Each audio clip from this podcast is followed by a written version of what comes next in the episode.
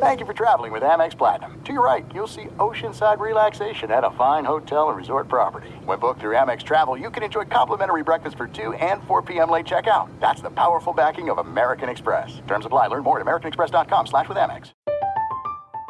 I'm Katya Adler, host of The Global Story. Over the last 25 years, I've covered conflicts in the Middle East, political and economic crises in Europe, drug cartels in Mexico. Now I'm covering the stories behind the news all over the world in conversation with those who break it.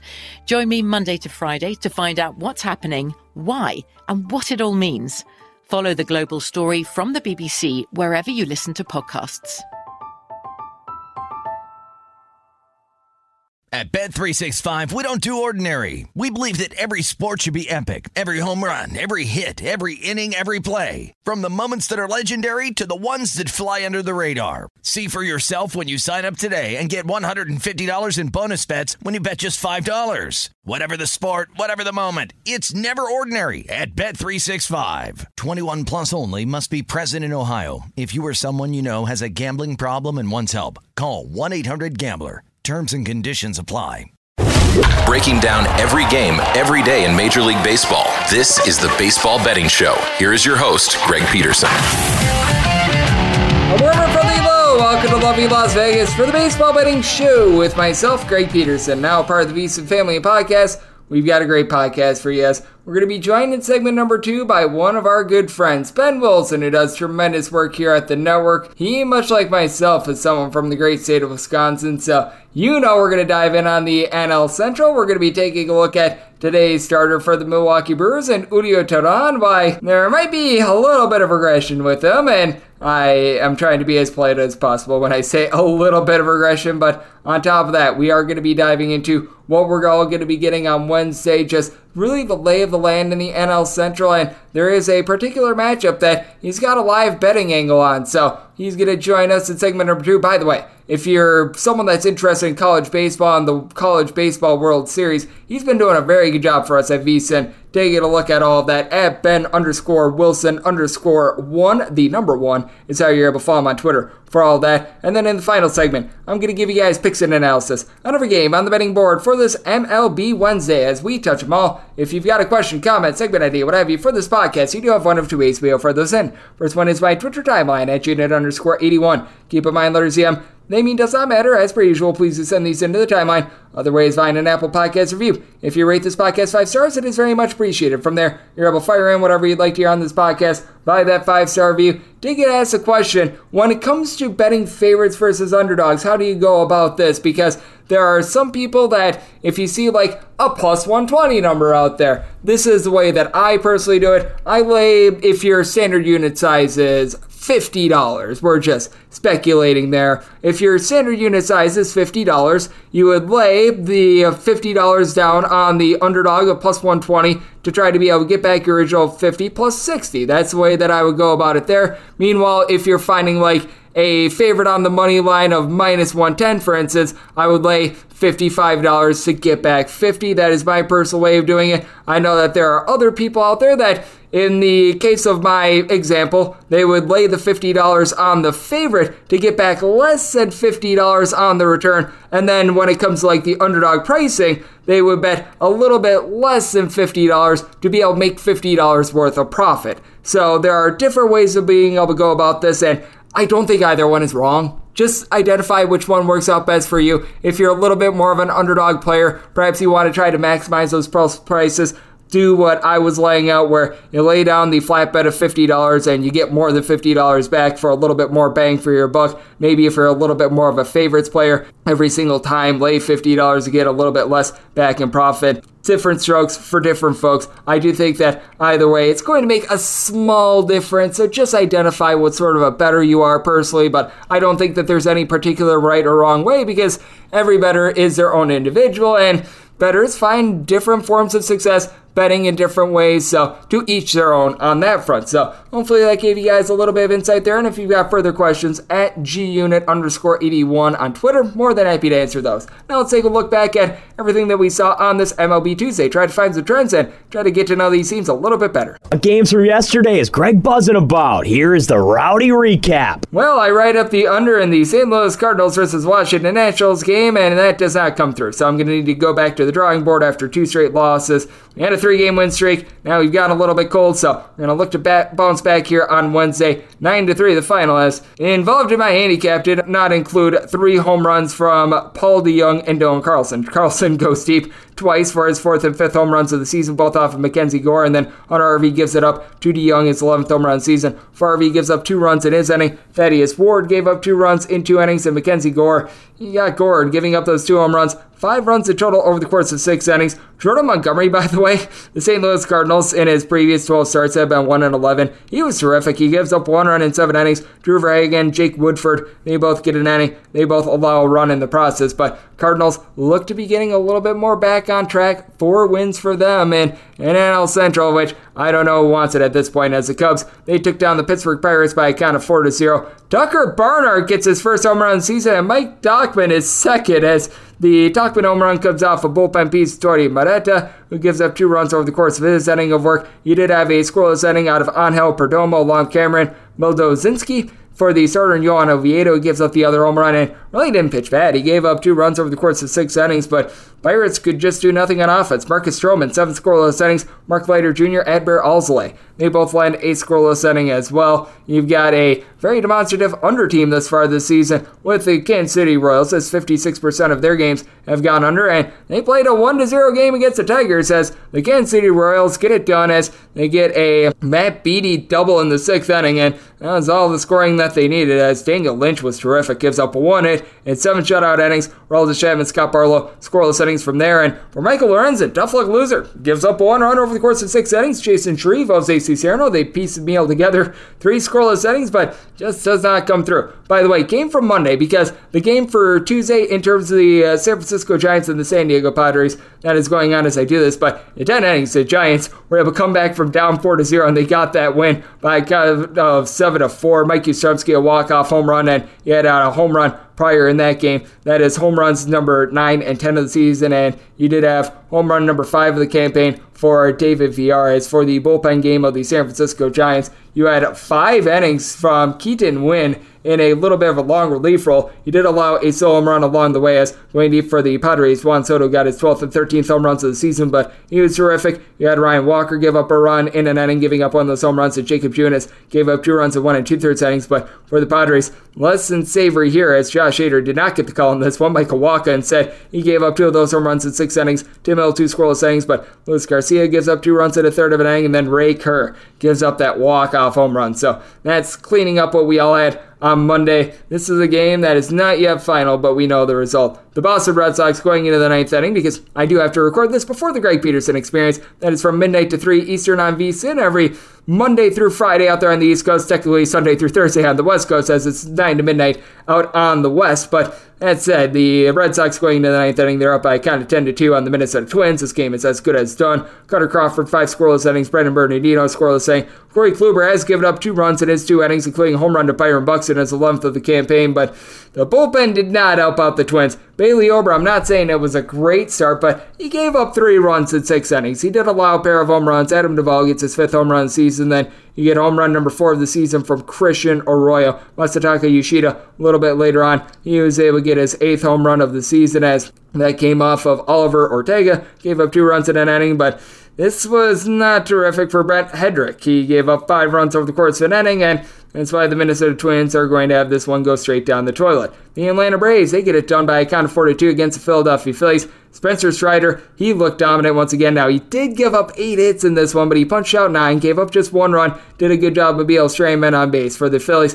1 of 12 with men in scoring position, and Ranger Suarez, tough luck, no decision. He gives up one run over the course of six innings. That one run, a solo run to Austin Riley, his 12th home run season, and Matt Olson home run number 21 of the campaign as seems as though Andrew Vasquez might be seeing a little bit of regression coming his way. Gives up that home run in his two thirds of an inning. Jeff Hoffman got four outs out of the bullpen. He allowed two runs, six losses. Dylan Covey, a scoreless setting, and for the Bravos, AJ Minter, Nick Anderson, both on a scoreless setting, and Raisel Iglesias gives up a one run in his inning of work, but is able to get it done. The Tampa Bay Rays fell down 7 0 very early on against the Baltimore Orioles, and I mean, it's a rare sighting when you see the Tampa Bay Rays lose because they entered in this game 31 and 7 at home, but the Orioles cling on to dear life for a count of 8 to 6 on the win. Kyle Bradish, relatively solid start, 8 punch outs, gives up 2 runs over the course of 5 innings. From there, Bryan Baker and Mike Baumann tried to gas can this game. They gave up a combined 4 runs while getting 2 outs out of the bullpen. Danny Coulombe from there, though, scoreless setting, and then Yennier Cano, Felix Bautista, they combined for 7 outs out of the bullpen scoreless.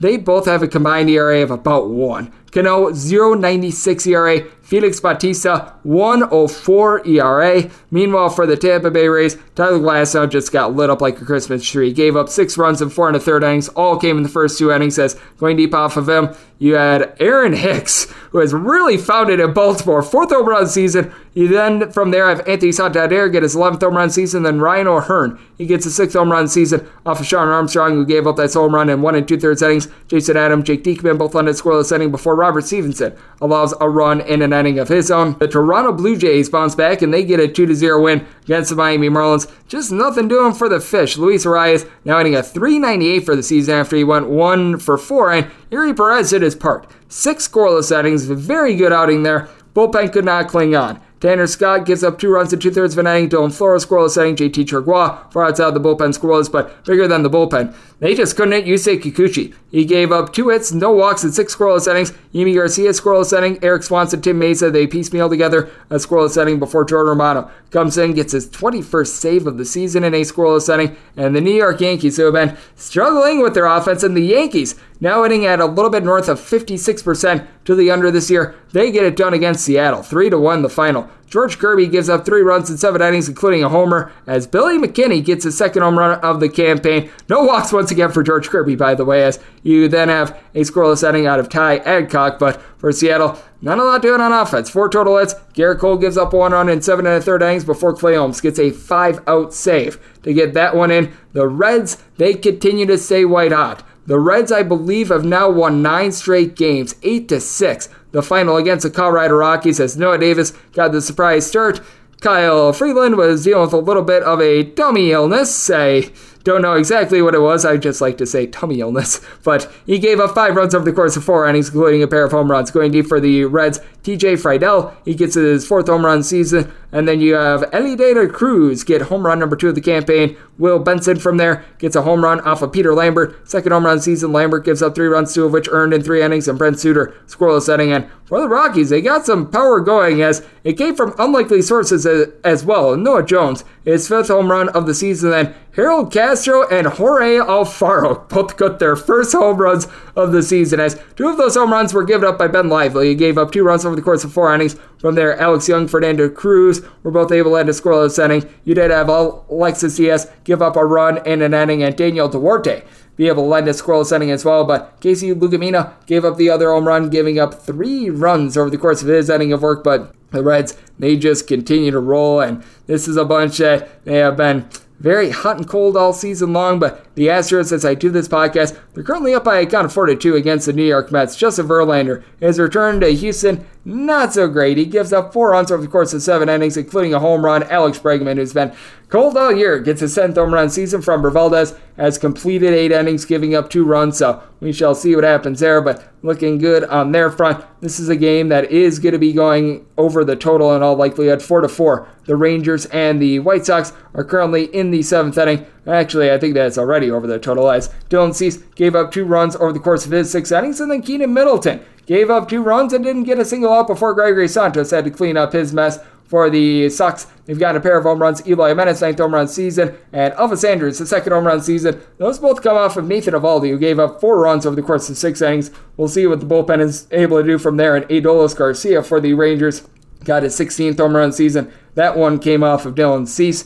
We're going to be talking a lot of Milwaukee Brewers action when it comes to when we get our good friend Ben Wilson on the podcast. But Currently, they're in the seventh inning and they are threatening against the Arizona Diamondbacks up by a count of six of five. It's for Arizona. Ryne Nelson didn't do a terrible job. He gave up three runs over the course of five innings, did allow a home run to Jesse Winker, his first home run season. And Colin Rea was not a ray of sunshine, it was a ray of poo poo. Five runs, four of which earned, given up in five and a third innings, including a home run. From there, the bullpen has been able to hold it down as going deep for the Arizona Diamondbacks. Ketel Marte of the Marte Parte is 11th home run of the campaign, so we'll see what happens there. And the Oakland A's are now 11 and 2 in their last 13 games on the run line. They lose again, but they lose by one run, 3 to 2. The Guardians are able to pull this out in the 10th inning. For Oakland, they had Ken Waldichuk as the opener, goes 1 and 2 thirds innings scoreless, and Luis Medina, second time all year in which he allowed fewer than three runs, gives up just one run in four third innings. Sam Moll gives up a run in an inning. Shintaro Fujinami along Sammy Long.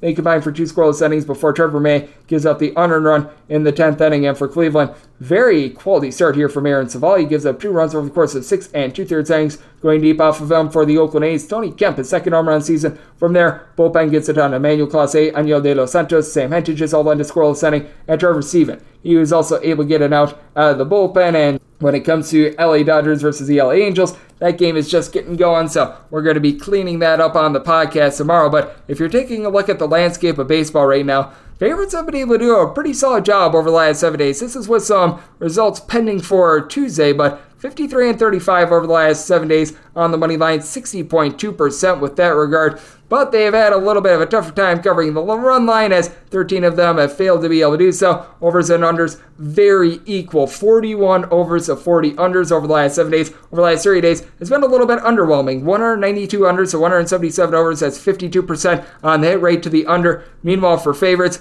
they've been hitting at right around 57.2%. A little bit cold as overall for the season, they're 58.5%. 218 and 163 are favorites over the last 30 days, but they've done a pretty solid job on the run line. All but 58 have been able to cover that run line. That's a pretty good rate. And overall for the season favorites, hitting at 58.4%, 632 and 450. Meanwhile, in terms of these favorites, we have now seen 167 different ones of them not be able to cover the run line and overall for the season. The under is sitting at 50.8%, 531 unders to 515 overs. So that's what we're seeing in baseball right now, and that's what we all got on Tuesday. Coming up next, we're going to be talking about the NL Central. We're going to be talking about the Brewers and so much more with our good friend Ben Wilson of VSiN right here on the Baseball Betting Show with myself, Greg Peterson, now a part of the VSiN Family Podcast. There are some things that are too good to keep a secret. Like how your Amex Platinum card helps you have the perfect trip. I'd like to check into the Centurion Lounge. Or how it seems like you always get those hard to snag tables. Ooh, yum. And how you get the most out of select can't miss events. With access to the Centurion Lounge, Resy Priority Notified, and Amex card member benefits at select events, you'll have to share. That's the powerful backing of American Express. Terms apply. Learn more at americanexpress.com slash with Amex. I'm Katya Adler, host of The Global Story. Over the last 25 years, I've covered conflicts in the Middle East, political and economic crises in Europe, drug cartels in Mexico. Now I'm covering the stories behind the news all over the world in conversation with those who break it. Join me Monday to Friday to find out what's happening, why, and what it all means. Follow the global story from the BBC wherever you listen to podcasts. At Bet365, we don't do ordinary. We believe that every sport should be epic. Every home run, every hit, every inning, every play. From the moments that are legendary to the ones that fly under the radar. Whether it's a walk-off grand slam or a base hit to center field. Whatever the sport, whatever the moment. It's never ordinary at Bet365. 21 plus only must be present in Ohio. If you or someone you know has a gambling problem and wants help, call 1-800-GAMBLER. There are some things that are too good to keep a secret. Like how your Amex Platinum card helps you have the perfect trip. I'd like to check into the Centurion Lounge. Or how it seems like you always get those hard to snag tables. Ooh, yum. And how you get the most out of select can't miss events. With access to the Centurion Lounge, Resy Priority Notified, and Amex card member benefits at select events, you'll have to share. That's the powerful backing of American Express. Terms apply. Learn more at americanexpress.com slash with Amex. I'm Katya Adler, host of The Global Story.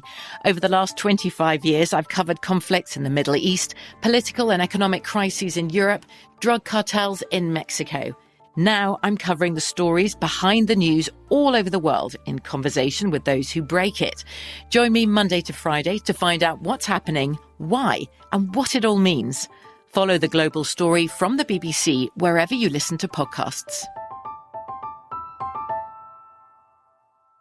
At Bet365, we don't do ordinary. We believe that every sport should be epic. Every home run, every hit, every inning, every play. From the moments that are legendary to the ones that fly under the radar. Whether it's a walk-off grand slam or a base hit to center field. Whatever the sport, whatever the moment. It's never ordinary at Bet365. 21 plus only must be present in Ohio. If you or someone you know has a gambling problem and wants help, call 1-800-GAMBLER. Are you ready to become a winning sports better? Schedule a call with SBIA to find out how their service can make you a long term winning player.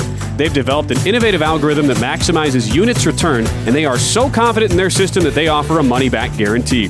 Sign up by October 31st and get their MBA package at no cost until they reach 10 net units. They treat sports betting like a business. So if you want to learn how to make your sports betting dreams a reality, visit them at SBIA1.com and check them out on social media at SBIA Sports. Breaking down every game, every day in Major League Baseball. This is the Baseball Betting Show. Here is your host, Greg Peterson. And we're back here in lovely Las Vegas for the Baseball Betting Show with myself, Greg Peterson, now part of the VSiN Family Podcast. And it is always great to be joined by this man as Ben Wilson does absolutely amazing work here at the network. He does a little bit of everything. His play by play work is top notch. He does it for some indoor football, college baseball, college basketball. I mean, if they offered him a chance to do women's flat track roller derby, I'm sure that he would knock that out of the park as well. he does great work here at VSiN with our live betting coverage throughout the weekends. I know that he does some work over on the Lombardi line as well. He's done great work with G League Unite and so much more. And to be able to follow Ben on Twitter, you're able to follow him at Ben underscore Wilson and underscore and then the number one all together. And Ben, it's always great to have you aboard. Thank you. Hey, women's roller derby. Sign me up, man. I, Yes. I, I never say no to anything. So thank you as always for having me, Greg. Always a pleasure. And the reason I always bring up that joke is because that was the one thing that we always had going for us at UW Oshkosh. You'd be at the only university where you could call women's flat drag roller derby. That was an experience, to say the least. Mm-hmm. And well, this is right now a not so great experience if you're a Milwaukee Brewers fan. Really, a fan of any of the five teams in the NL Central. This just feels like the division in which nobody really wants to win. Even the St. Louis Cardinals, who have been completely horrific, aren't completely out of it. But boy, are they having a rough year. What do you make just out of the division race as a whole before we get into, let's call what it is, the stinkitude of the Milwaukee Brewers recently? Sure. Okay. It's pretty simple at this point. It's a division that can't stay out of its own way, and you have a combination of very, very young teams. Just look at what the cores are for. Now let's ignore St. Louis because they're kind of in their off in an island right now with how disappointing, how lackluster that, that team has been. But think about how many. Just think about how many rookies and young players are being relied upon for the Milwaukee Brewers, the Cincinnati Reds, and that's the team everybody's talking about.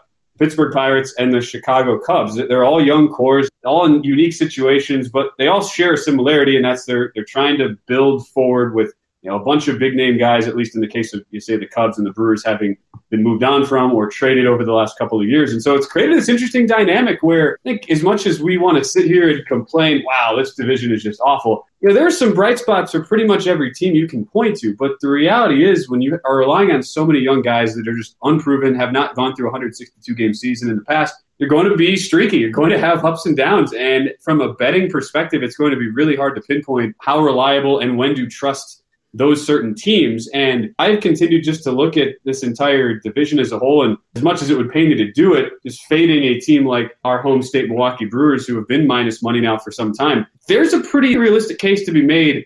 Now, if you haven't done it, it's certainly less profitable than than it would have been even just a few weeks ago. But if you were to put, say, a unit on every single team not named the Milwaukee Brewers to win that division, there was a time where it was what Cardinals were five to one. You had the Reds in the double digit range. Pirates were in the eight to ten to one range, and the Cubs were six to one. And those numbers have come way down, largely because of this crazy win streak from the Reds, who were down to plus four twenty five. But I argued a couple weeks ago, Greg wouldn't have blamed anybody. It would have made some sense to throw a unit on the other four teams and just see what happened. You'd feel pretty good just by a raw fade of Milwaukee feeling like somebody else would go ahead and win that division. And I still feel the same today. It's just a matter of who do you trust? You don't feel comfortable blanketing the rest of the division. Who do you feel like is the good team to pinpoint? And I still don't think we have the answer. That's why my suggestion originally was, hey, just bet everybody else and play this fade Milwaukee game. And I still think that is the best way to do it.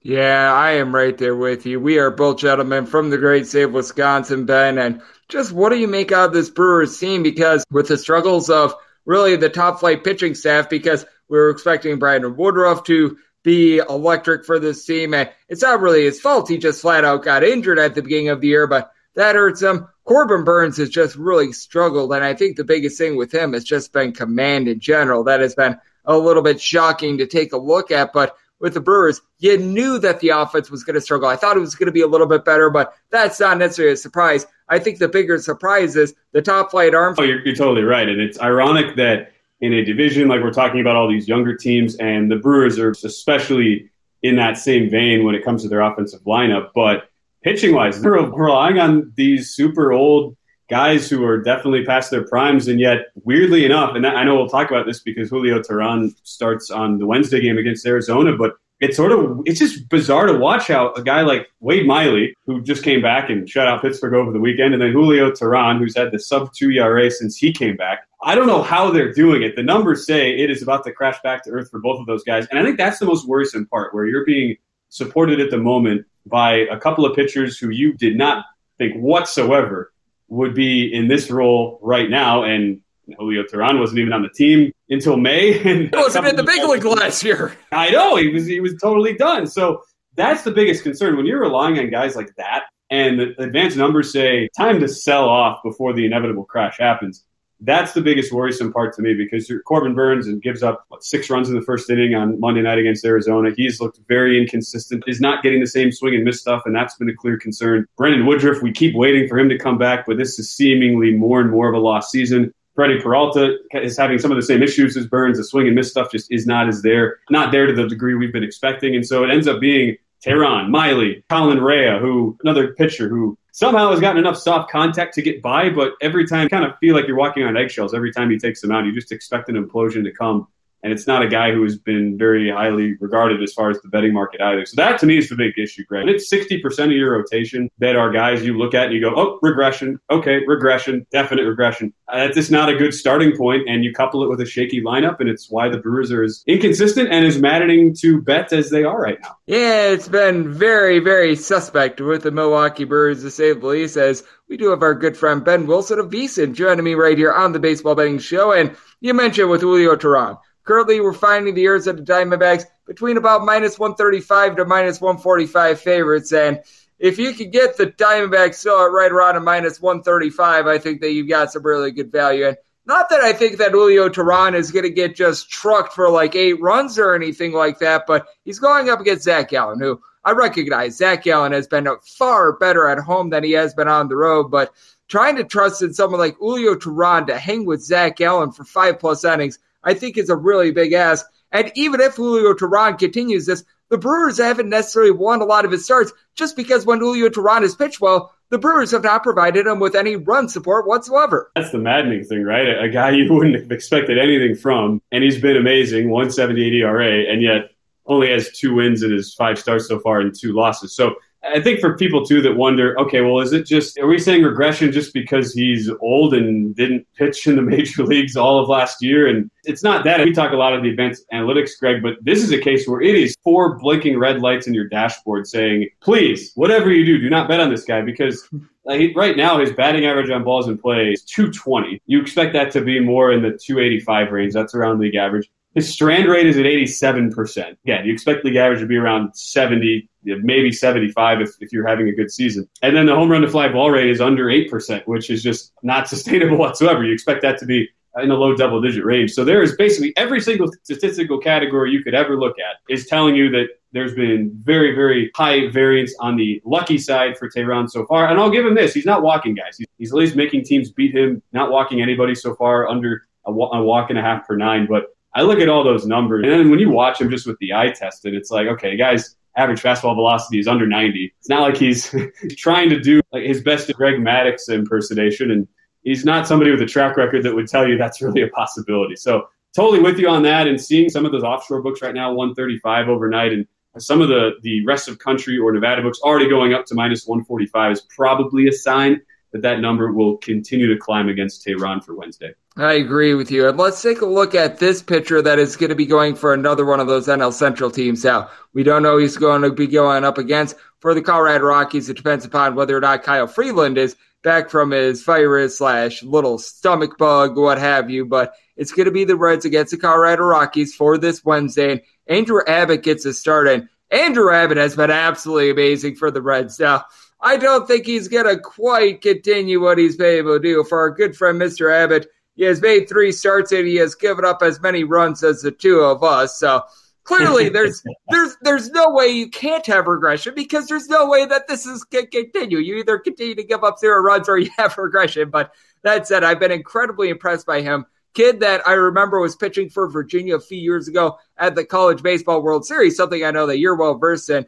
How do you take a look at Abbott because obviously no number is currently up on this game. Just moving forward, and the Reds itself because if I'm looking at a team to beat in the NL Central, and I took a position on this team at 14 to one, I think right now it's the Cincinnati Reds. I don't don't blame you at all for looking at that as a team to buy in on, especially because unlike say the Brewers who started the year with so many youngsters, it, it, kind of feels like some of them not have hit a wall, so to speak, but have gone through those their first ruts of a long big league season, and where Whereas on the flip side, you have the Reds with all these new guys that are coming up midseason, right? They've come in with confidence. They played really well at the double A and triple A level. And so it's a little bit more fresh right now. You're going to get the swoon and the struggles at some point, And I imagine Abbott's going to have that because he's not really striking out guys. He's walking almost as many as he's striking out. The thing in general is you have these prospects that are so highly regarded, clearly from the small sample size, have what it takes to be legitimate, impactful players at the big league level and also aren't going to have to deal with the potential full 162 game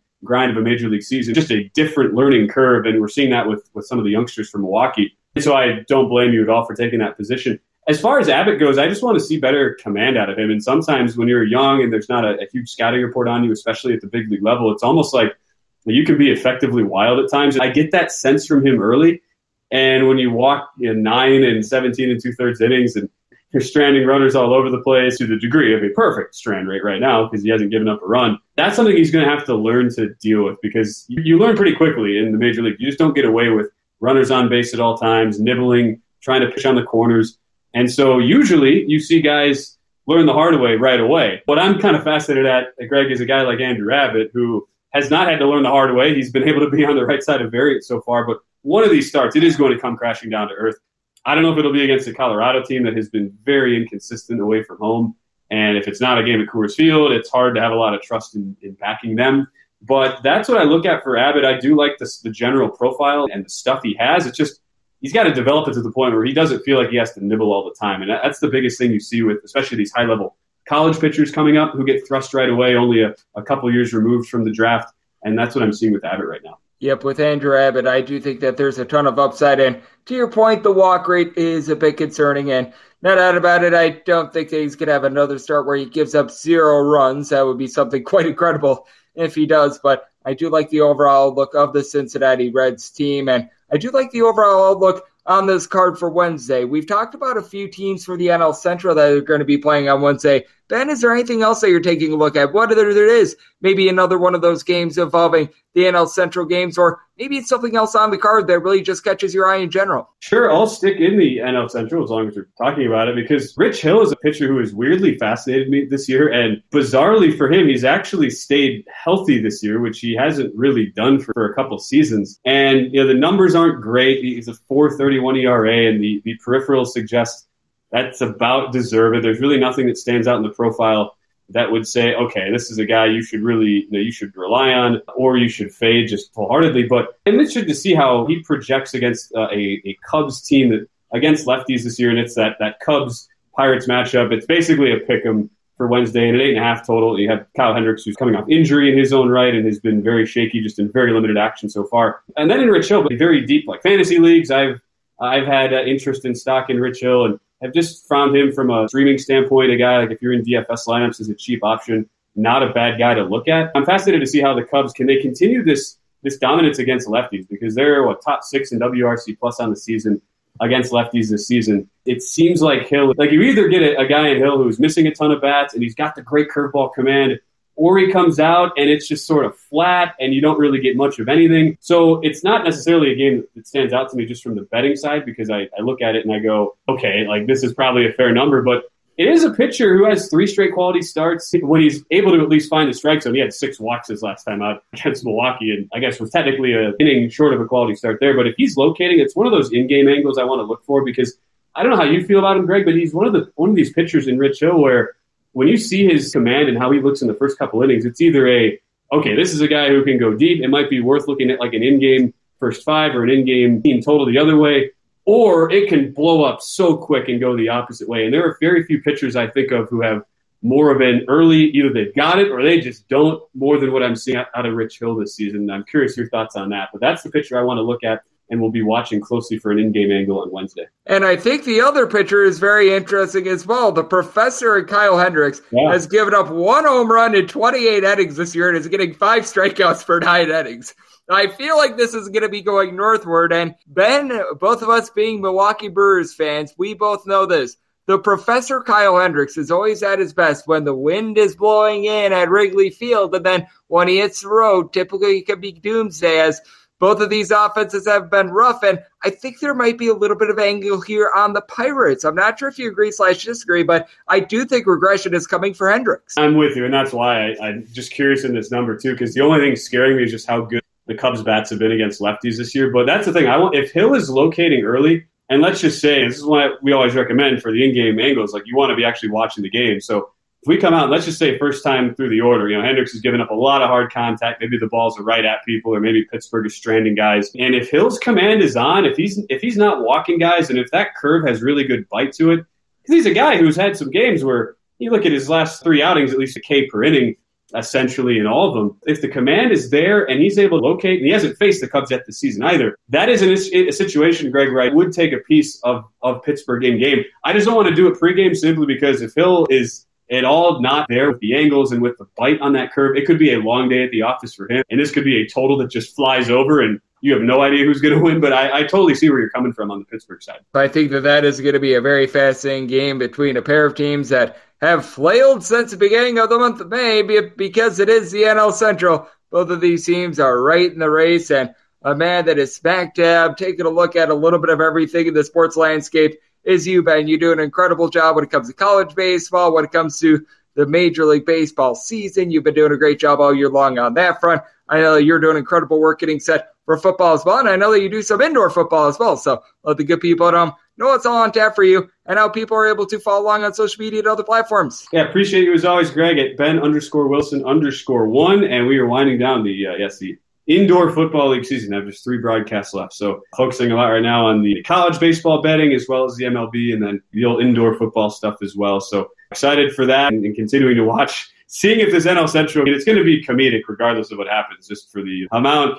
of struggle going on between all five teams. But hopefully, we get some more positivity and things to get excited about here over the next couple months. Oh, it is a struggle bus out there in the National League Central. But one thing we never struggle with is getting good insight from you, Ben. Ben Wilson does amazing work here at VSIN. He does an incredible job with all of his play by play work at every single time he joins this podcast. Lends tremendous insights much like today. So a big thanks to Ben for joining me right here on the Baseball Betting Show, now part of the VSIN Family Podcast. And coming up next, it is that time of the podcast to give you picks and analysis on every game on the betting board for this MLB Wednesday as we touch them all. This is it. We've got an Amex Platinum Pro on our hands, ladies and gentlemen. We haven't seen anyone relax like this before in the Centurion Lounge. Is he connecting to complimentary Wi Fi? Oh my, look at that! He is! and you will not believe where he's going next. The Amex dedicated card member entrance for the win. Unbelievable. When you get travel perks with Amex Platinum, you're part of the action. That's the powerful backing of American Express. Terms apply. Learn more at americanexpress.com slash with Amex. From BBC Radio 4, Britain's biggest paranormal podcast is going on a road trip. I thought in that moment, oh my God, we've summoned something from this board. This is Uncanny USA. He says, Somebody's in the house, and I screamed. Listen to Uncanny USA wherever you get your BBC podcasts. If you dare.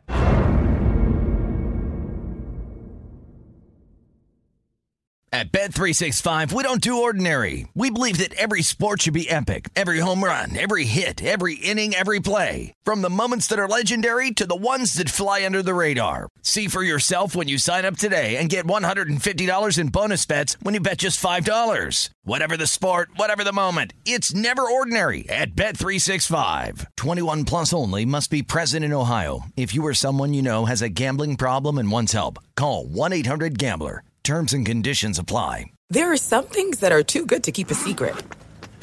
Like how your Amex Platinum card helps you have the perfect trip. I'd like to check into the Centurion Lounge. Or how it seems like you always get those hard to snag tables. Ooh, yum. And how you get the most out of select can't miss events. With access to the Centurion Lounge, Resy Priority Notify, and Amex card member benefits at select events, you'll have to share. That's the powerful backing of American Express. Terms apply. Learn more at americanexpress.com slash with Amex. From BBC Radio 4, Britain's biggest paranormal podcast is going on a road trip. I thought in that moment, oh my God, we've summoned something from this board. This is Uncanny USA. He says, Somebody's in the house, and I screamed. Listen to Uncanny USA wherever you get your BBC podcasts. If you dare.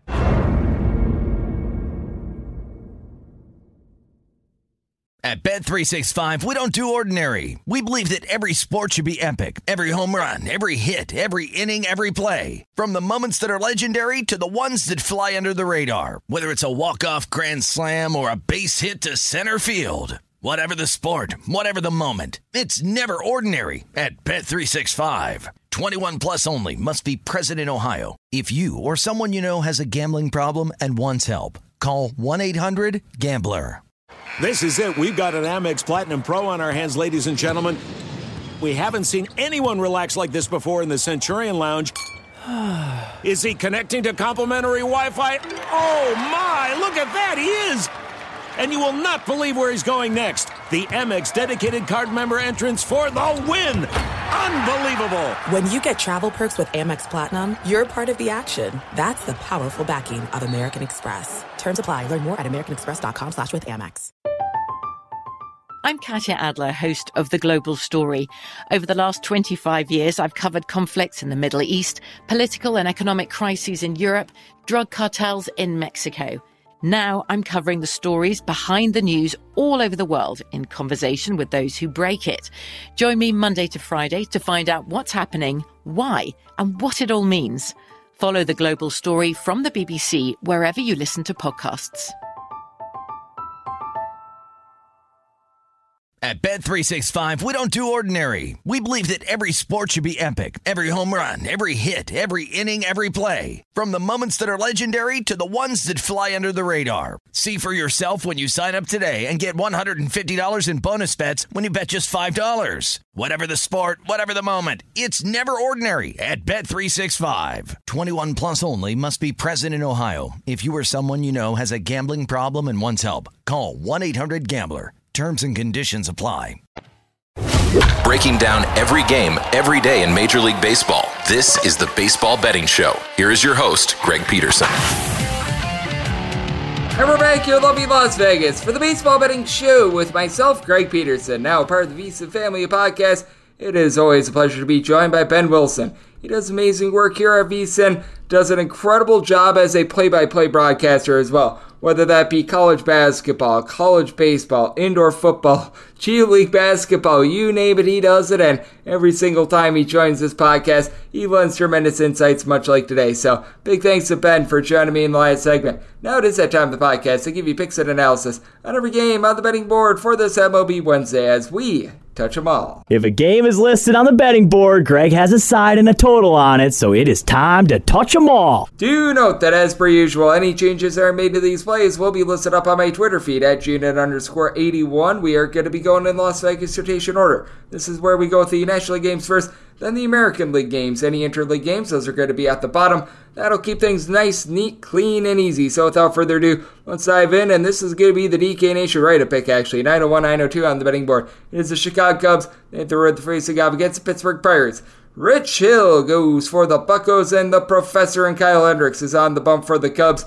This is a pick'em game. Both of these teams are anywhere between minus 104 to minus 110, and the total on this game is 8.5. The under is minus 115, and the over is minus 105. And right up pick is actually going to be on the Pittsburgh Pirates money line. I was talking about this a little bit with our good friend and Ben Wilson. I do think that regression very due in for our good friend and professor Kyle Hendricks. 286 ERA. He is making his sixth start of the year, but I do have my question marks with him as he's been getting five strikeouts per nine innings and has allowed one home run in 20 and a third innings. He's given up at least one home run per nine innings.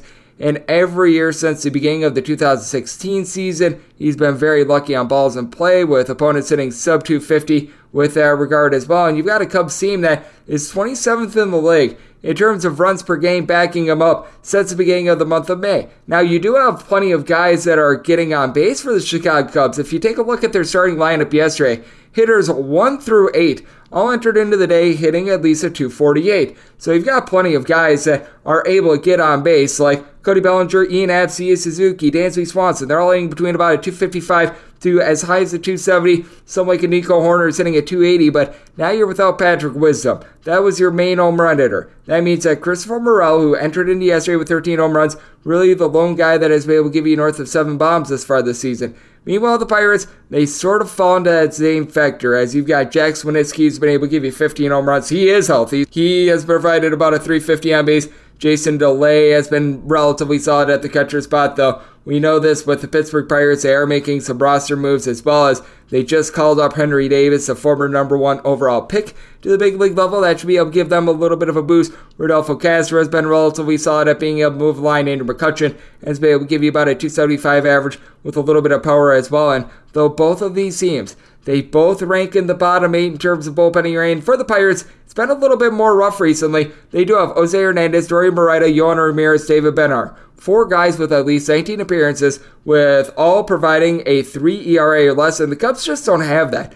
With the Cubs, Michael Fulmer has been absolutely terrible for the team. Julian Merryweather has picked it up. He and Adbert Alzolay, both being able to supply a sub 3 ERA, has been halfway decent, but I do have my question marks there, and I do think that Rich Hill is starting to find it. He's been able to deliver three very good starts here in the month of June, posting up overall for the month an ERA that hovers right around a 289. He's still getting about 8.5 strikeouts per nine innings has been giving up a little bit more contact than you'd like. You'd like to see the walks go down a tad, about 3.2 to 3.3 walks per nine innings, but all in all, has been able to hold down the four, five plus strikeouts in four out of his last five starts. So he is getting swings and misses, and I do think that that regression with Kyle Hendricks. It is inevitable. This has been a Cubs team that has just been struggling all year long to be able to really supply a lot of power. They've been able to move the line, but the power numbers have been lacking. And this is a Cubs team that entered into yesterday just 14 and 21 on the road. So my DK Nation write-up pick is going to be on the money line of the Pittsburgh Pirates. And I do think that with two aging pitchers because Rich Hill, he is the oldest active starting pitcher in the big leagues. Both bullpens lacking a little bit that you are going to be able to get some runs. I did set my total at 9.1. Going to be taking a look at the over. My DK Nation write-up pick that is on the Pirates money line. 903, 904 on the betting board. It is the Colorado Rockies at third. They're facing off against the Cincinnati Reds. Yes, we are in the Cincinnati. Andrew Abbott gets the start for the Reds, and it is to be determined for the Rockies. It all depends upon whether or not Kyle Freeland is able to go after the stomach bug that he acquired clears up or not. So this is a game that's off the board. I am assuming that we do get Kyle Freeland in this spot, and if we don't, it would probably be a Rockies bullpen game, and this would be a number that the Reds would be going up north of a minus 190 on. But against Kyle Freeland, I said Abbott has a minus 168 favorite, so one to lay up to a minus 167 there. Personally, I'd probably be taking more of a look at the line, run line, trying to get uh, plus 110 or greater, laying run and a half with the Reds. We need at least a plus 169 on the Rockies with a total of 9.3, nine or less. Looking at the over nine and a half or higher to the under.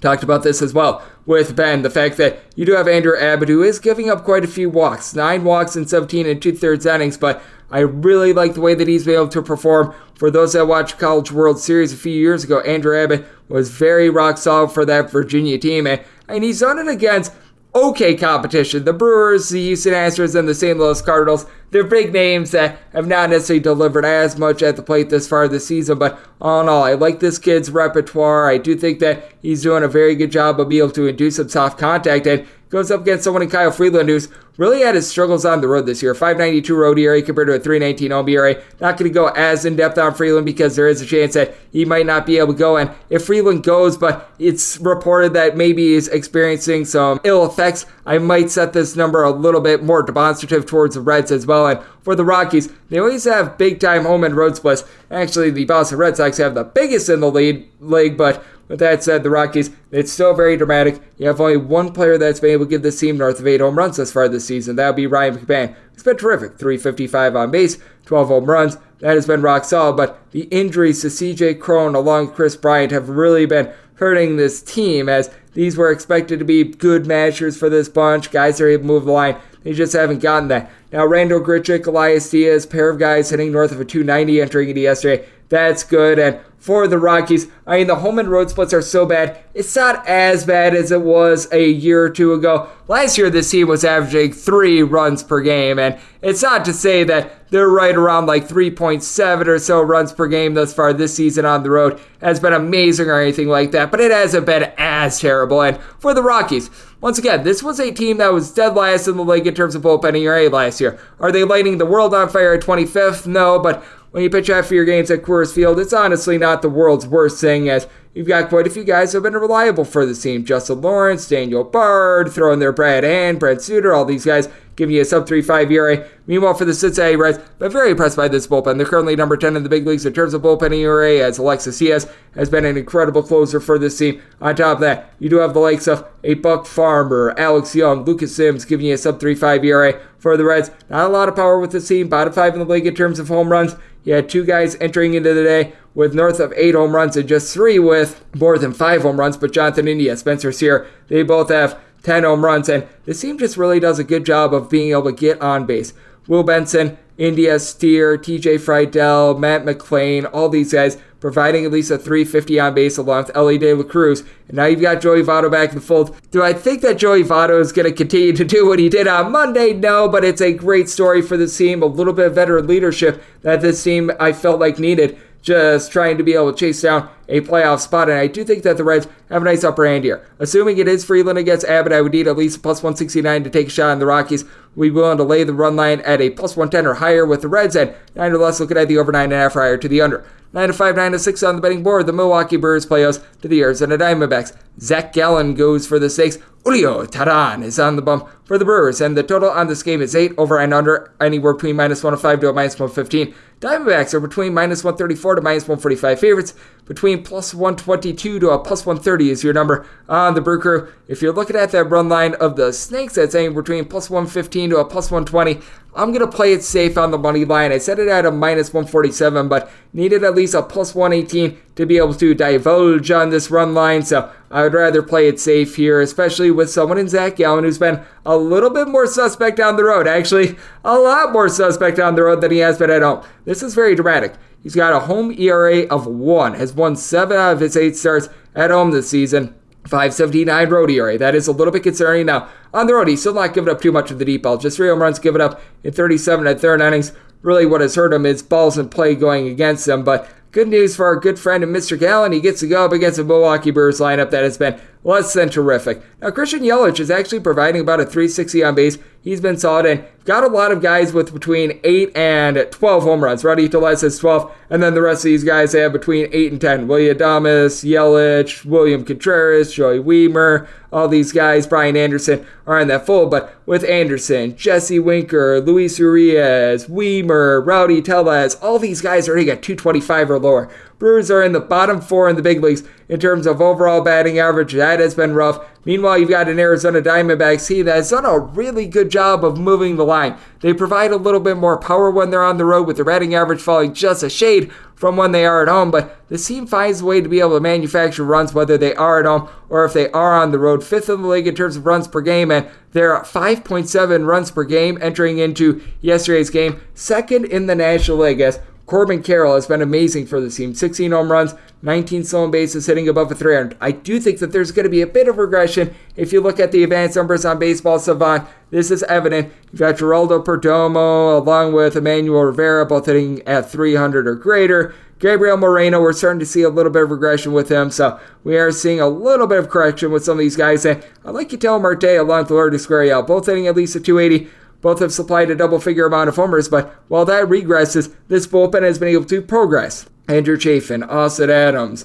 Scott McGough, Kyle Nelson, all these guys have been able to supply a sub 3.3 ERA. Now they're getting Joe Mantiply back in the fold as well. And then for the Milwaukee berth, the uh, trick of trying to get Devin Williams the ball has been rough. Elvis Peguero, Joe Payamps, both of these guys have been able to give you a sub 3.3 ERA, but the likes of Tyler Megill and company have not necessarily been too terrific. Actually, Trevor Megill, his brother, I believe, is Tyler. So you get the Megills confused, but what I'm not confused about is the fact that Julio Teheran, I do think, is doing for regression something else that was mentioned in the last segment by our good friend Ben as for Julio Teheran, this guy didn't even pitch in the big leagues last season. He has come back and has been absolutely lights out in five starts. He has won 30 and a third innings, giving up four walks at 30 and a third innings. Credit where credit is due, but not much of a swing and miss, guys. Getting right around six strikeouts for nine innings. I do think that regression is just completely written on the wall because I mean, you just take a look at the raw numbers, and I mean, it does jump out quite a bit. The fielding independent is a 374 compared to a buck 78 ERA, a two point differential there. So I did set the Diamondbacks at a minus 147. I'm willing to lay it on the money line. I just think that Zach Gallen is going to go out there and dominate a Brewers lineup that is less than savory. So I did also set my total at 7.9. Looking at the under and looking at the snakes on the money line, 907, 908 on the betting board. The St. Louis Cardinals hit road to face off against the Washington Nationals.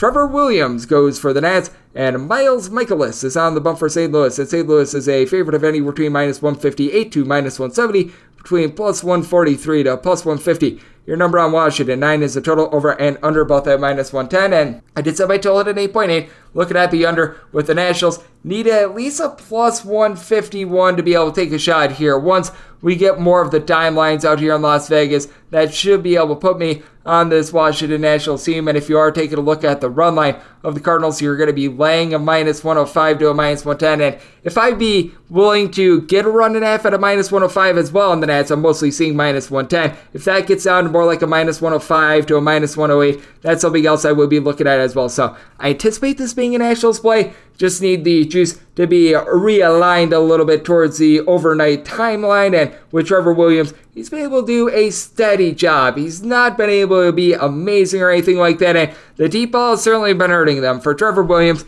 he is giving up right around 1.7 home runs per nine innings, 14 bombs in 70 innings thus far this campaign. That's not too terrific, but you know what? He's doing a good job of being able to keep the walks down. He's got about a 450 ERA. Home and road splits are very equal, so I do think that he's going to continue to just go out there. He'll probably give up his home run or two, but all about just not walking guys, containing those to solo shots. And I do think that he's going to be able to do that against the St. Louis Cardinals lineup that credit where credit is due. Going into yesterday, this was a lineup that was beginning to erupt. At least five runs scored in four out of their last five games, but all in all for the season, they are only generating about 4 to 4.1 runs per contest. You have seen Nolan Arenado get hot. He and Nolan Gorman, 15 home runs apiece, but Gorman he entered into yesterday having not hit a home run in his last 10 or so games. Paul Goldschmidt continues to move the line for the team, and Jordan Walker, why he was sent down to the minor leagues, I have no idea, but good to see him back in the fold. But you have had some struggles in the outfield from the likes of Alec Burleson and company. Meanwhile, when it comes to Washington Nationals, they do a good job of being able to get on base. This team is seventh in the league in terms of batting average, and they strike out the fewest amount of times per game of any team in the league. Problem is, they just don't have any power. The only guy that's been able to give them a double figure amount of homers is Lane Thomas. Says Thomas, Joey Meneses, Ildemaro Vargas, Victor Robles. These are all guys hitting at least a 285 for this bunch. Luis Garcia has moved the line, but they don't draw a lot of walks for one. And for two, outside of Lane Thomas, you really don't have a lot of power. On top of that, for the Washington Nationals, it has been less than terrific for this bullpen. You do have Hunter Harvey and Carl Edwards Jr., a pair of guys that have been able to supply sub 3.5 ERA. Like the Thaddeus Ward and Company have not been too terrific, but for the St. Louis Cardinals, Ryan Helsley, their main closer is currently out of the fold. So, I mean, it's a very milk toast bullpen when it comes to St. Louis Cardinals. You've got Genesis Cabrera's out rocking right around a 5 ERA, but darn near everyone is hovering right around about a 3 5 to a 4 5 ERA. There's nobody truly trustworthy, and there's nobody truly fade worthy. They entered into yesterday right around 19th of the league in terms of bullpen ERA, so it does make it a little bit tricky with that regard. And for Miles Mikolas, he just got completely banged around like a pinata his first three or so starts of the season.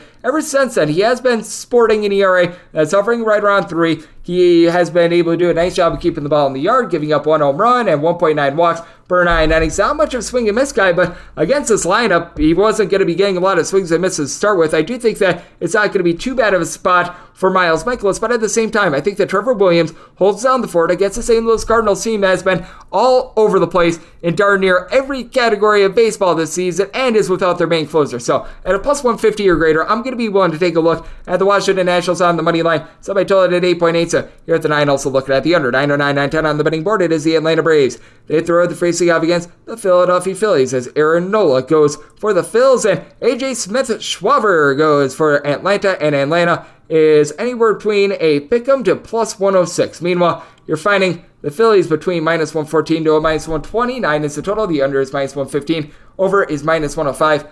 For the Phillies, I did set them at a minus 124. I'm going to be willing to lay it despite the fact that Aaron Nola uh, has been less than terrific thus far this season. A 466 ERA. The advanced numbers indicate that there should be some positivity coming for Aaron Nola. It's really been two pronged with Aaron Nola. For one, the strikeout numbers are down. He's getting closer to about 8.3, 8.4 strikeouts per nine innings thus far this season, though it has been ticking upward in recent starts. And for two, he is giving up right around 1.4 home runs per nine innings, but still, He's got a fielding depend that's about a half a point lower than his actual ERA. He's been just very up and down every single time. It looks like he's turning it around. Like he had the no hit bid against the Detroit Tigers. The next time around, he does get shelled. And for AJ Smith Shawver, this is going to be his third career start. First two starts were very good, going a combined 11 innings and giving up five total runs, but only three of which were earned against the Nationals and the Rockies. But let's call it what it is. That's a very, very comfortable and a very easy start from. Now he goes up against a Phillies team that they are lacking a little bit of power outside of Kyle Schwarber. Kyle Schwarber, 20 home runs. He has been incredible. You don't have a single other guy with more than eight, but they do a good job of just being able to hit for average. This is a Phillies team that they do rank towards the top of the league with that regard. Now, they are 17th in the league due to the fact that you don't have other power bats. Someone like a Bryce Harper hitting three home runs at 150 plus at bats to begin the season, that's a little bit rough. You do like the 390 on base, but you expect a little bit more there. You've got a lot of guys hitting between, we're going to call it about a 240 to 255. Brandon Marsh, Mondo Sosa, Cody Clemens, Trea Turner. Trea Turner has really had his struggles this far this season, but all in all, I do think that he is going to be able to pick it up. Meanwhile, for the Atlanta Braves, you do have a ton of guys that are able to just bang for this team as you currently have seven different guys with at least 11 home runs. Austin Riley, after a slow start to the season, is getting it going. Marcel Ozuna is hitting well above a 300 over the last 35 days. Matt Olson is up to 20 home runs with a 350 on base. Ronald Acuna Jr., Sean Murphy, 385 plus on base. Both have 12 plus home runs. This is a very fearsome lineup, and for the Braves, they're number nine in the big leagues in terms of bullpen ERA, but they're dealing with an ailment to Jesse Chavez. He's currently out of the fold. Kirby Yates has been able to do a relatively okay job for this team. He was awesome when he was with the Padres like five or so years ago. He's had a little bit of a fall off, but he's starting to rebound. Raisel Iglesias was a little bit rough coming off the injured list, but he's been able to come along for the ride. And when it comes to this Atlanta Braves team, I do think that for Smith Shawver, it is going to be a little bit rough. I think that there's going to be negative regression, but I do think that the bullpen going to be able to do an okay job from there. But you do have a Braves team that they always put up runs. I do think that Aaron Nola is going to be able to give a little bit of a better start here as well. But I think that it's just inevitable that he gives up runs against the Atlanta Braves. But I do think that the rest of the Braves, outside of Kyle Schwarber, gets that power started to get going. So I did set my total at 9.4. Looking at the over in the spot with the Phillies, willing to lay up to a minus 123 on this money line. So we'll take them on the short price. 9 11 9 12 on the betting board. And is the Slam Diego Padres. Throw the facing off against the San Francisco Giants. Yu Darvish goes for the Padres is to be determined for the Giants, but this is most likely going to be a poo poo platter bullpen game. So this game is off the board, but I've got my numbers. I set the Padres at a minus 127, and I made my total at 8.4. Eight or less going to be looking at the over 8.5 higher to the under. Now, taking a look at Yu Darvish, He's always had demonstrative home and road splits since he's gotten to San Diego, and this year has been a rough year for him. Now, you do want to take that Mexico City start out of the where he gave up three home runs. You take that out, he's given up less than home run per nine innings. Opponents are hitting less than a 235 off of him. He's really been unlucky this year. He's got a 474 ERA. He has pitched significantly better than this. He, throughout his career, has been able to do a relatively okay job against the San Francisco Giants as well. So I do think that it's going to come to the forefront. His numbers are a little bit warped once again due to that Mexico City start. But all in all, I do think that Yu Darvish is going to be fine. His fielding independent is about 0.75 points lower than his ERA. And if you take out the Mexico City start, once again, it's going to be even bigger than that. Meanwhile, you do take a look at the Giants bullpen, and they have just been absolutely lights out. A sub 2 ERA over the last 40 days. I mean, these guys have all been able to step up this year. Camilo Doval becoming one of the best closers in the big leagues. Luke Jackson, Taylor, Tyler Rogers, Ryan Walker. You just go down the list of guys supplying a sub 3 ERA. This was a very sorry group at the beginning part of the year, but you feel like you're in very good hands with them. It is hope you don't see a lot of Sean Manaea because he's been the big albatross for this team, but a Giants bullpen game is something that I do have a little bit of faith in. And for the Giants, it's been very interesting to watch them home and road because with the Giants, they very much rely upon platoon home runs. Gabe Kapler has done a very good job of being able to map this out, but just hitting home runs in Oracle Park is very difficult no matter who you are. It's a big reason why the San Francisco Giants are leading the National League in runs per game on the road with nearly 5.8, and they get about 4.3 at home. You see a big fall off with that regard. Then again, their ERA, it obviously is significantly better at home as well, but you've got J.D. Davis, Mike Yastrzemski, Thairo Estrada, LaMonte Wade Jr., all with between 9 and 10 home runs. Really, everyone aside from Yastrzemski providing at least a 341 on base, with Wade providing a 415 on base. Main matcher has been Michael Conforto, who's been stuck on 12 home runs for quite a while, but this team is very balanced as they've got pretty much nine different guys who be able to give you at least seven home runs thus far this season. Meanwhile, for the Padres, this team continues to hit right around 200 with men in scoring position.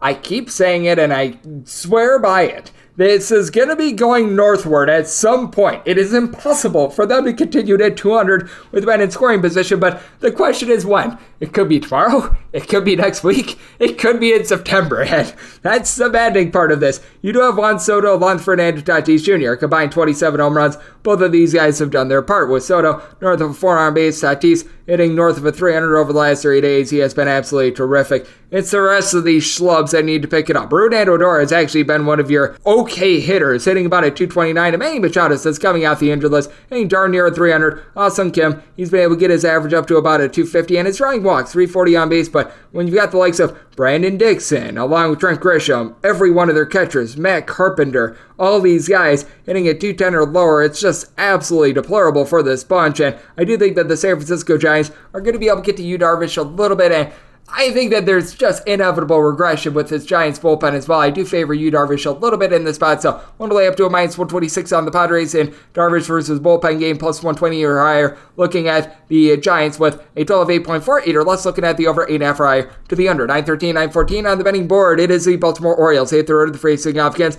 the Tampa Bay Rays. Taj Bradley goes for the Rays, and Tyler Wells hopes to pitch Wells for Baltimore. And Baltimore is an underdog between plus 130 and plus 135, and anywhere between minus 142 to minus 155. Your number on the Rays, 8 is the total. Over is minus 120, the under is even. I'm seeing it straight 8.5. Under is minus 120, and the over is even. And the Rays run line that's at a plus 135. I set the Rays minus 153 on the money line. Was willing to take a plus 128 or higher on that run line, and I'm going to be willing to rock with that run line because with the Tampa Bay Rays, with the way that their offense is set up, they are able to win a lot of games by multiple runs. You've got a quartet of guys and uh, Yandy Diaz along with Randy Arozarena, Isaac Paredes, Jose Siri, actually a five-fold of guys with Luke Raley as well, all between 12 and 13 home runs, with everyone aside from Siri hitting at least a 259 and providing at least a 346 on base. These guys have been absolutely incredible. They've got someone like Wander Franco, 350 on base, eight bombs. This is just such a fearsome lineup. And for the Baltimore Orioles, they are currently dealing with a ailment to their main home run hitter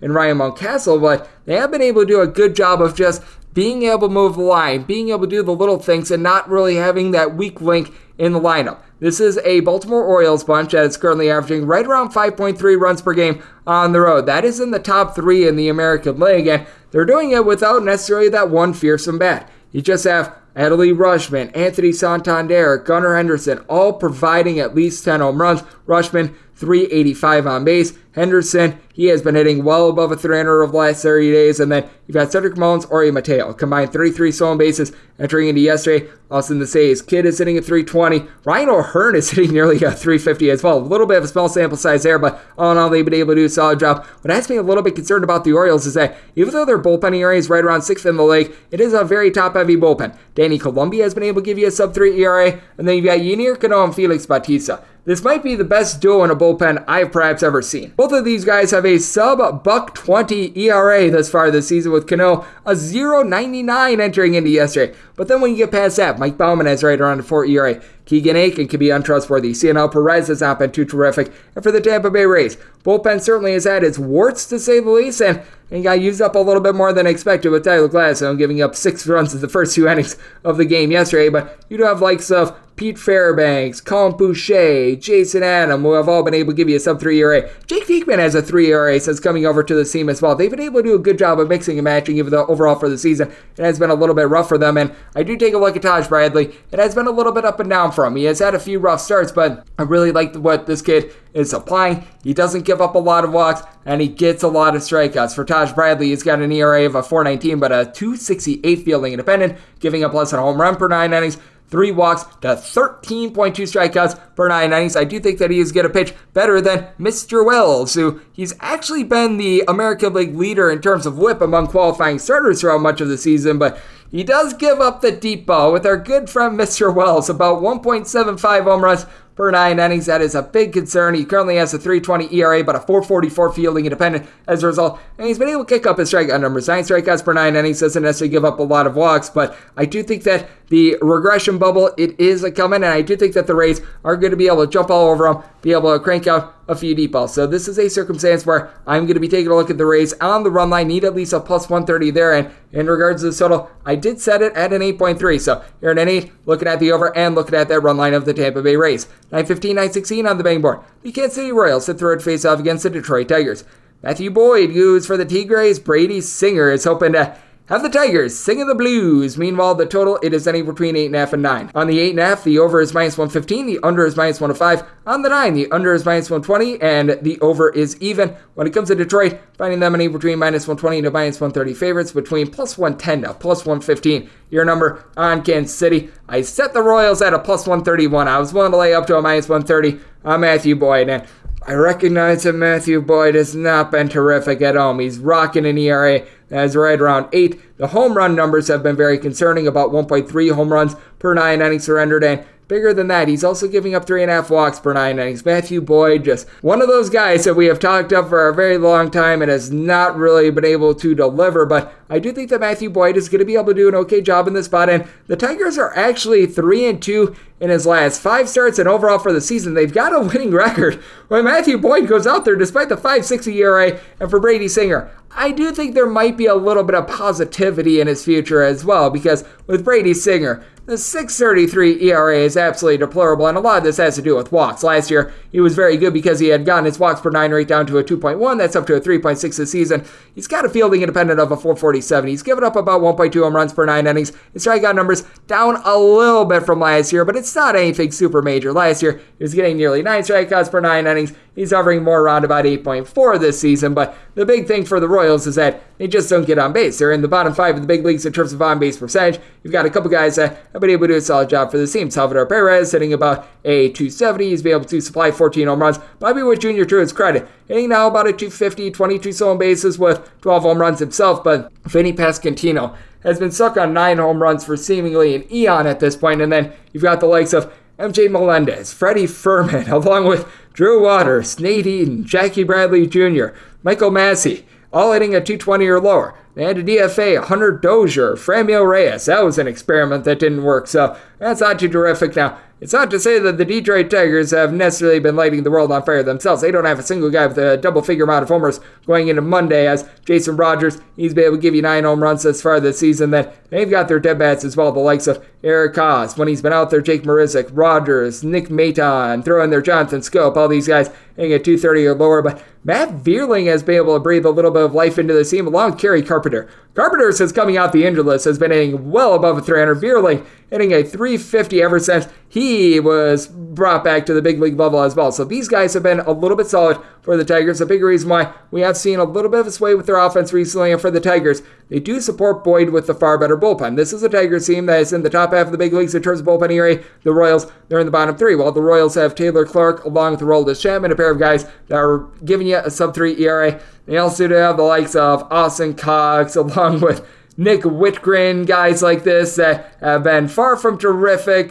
Trey Wingenter, I believe, is a name that I'm looking for as well. They just have not been able to give you anything whatsoever. Meanwhile, for the Detroit Tigers, you've got the likes of Tyler Holton, Jason Foley, Alex Lange, Jose. Cisnero. I'll give you a sub 3.5 ERA. I know that you've also been able to get some good innings out of Will Vest as well. I do think that things are going to be a little bit more rosy for Brady Singer moving forward, but you're looking at two very bad offenses, but you're looking at a Royals bullpen that, in my opinion, is also very untrustworthy. So this is a circumstance where I'm going to be willing to trust in the Tigers on the money line. Did set them at a minus 131. Did set my total at 8.3 as well. I think that both of these pitchers do in for some positive regression. So looking at the under on 8.5 slash 9, and I'm looking at the Tigers on the money line. 917, 918 on the betting board. The Seattle Mariners are on the road facing off against the New York Yankees. Jhony Brito goes for the Yankees, and Luis Castillo is on the bump for Seattle. Only book I'm seeing with an opener is DraftKings. We're seeing a plus 155 on the Yankees, minus 180 on Seattle with a total of 7.5 over and under both at minus 110. This disrespect for the Yankees has gone a little bit too far, and the Yankees have stunk without Aaron Judge. With Aaron Judge in the fold, when he came back in early May,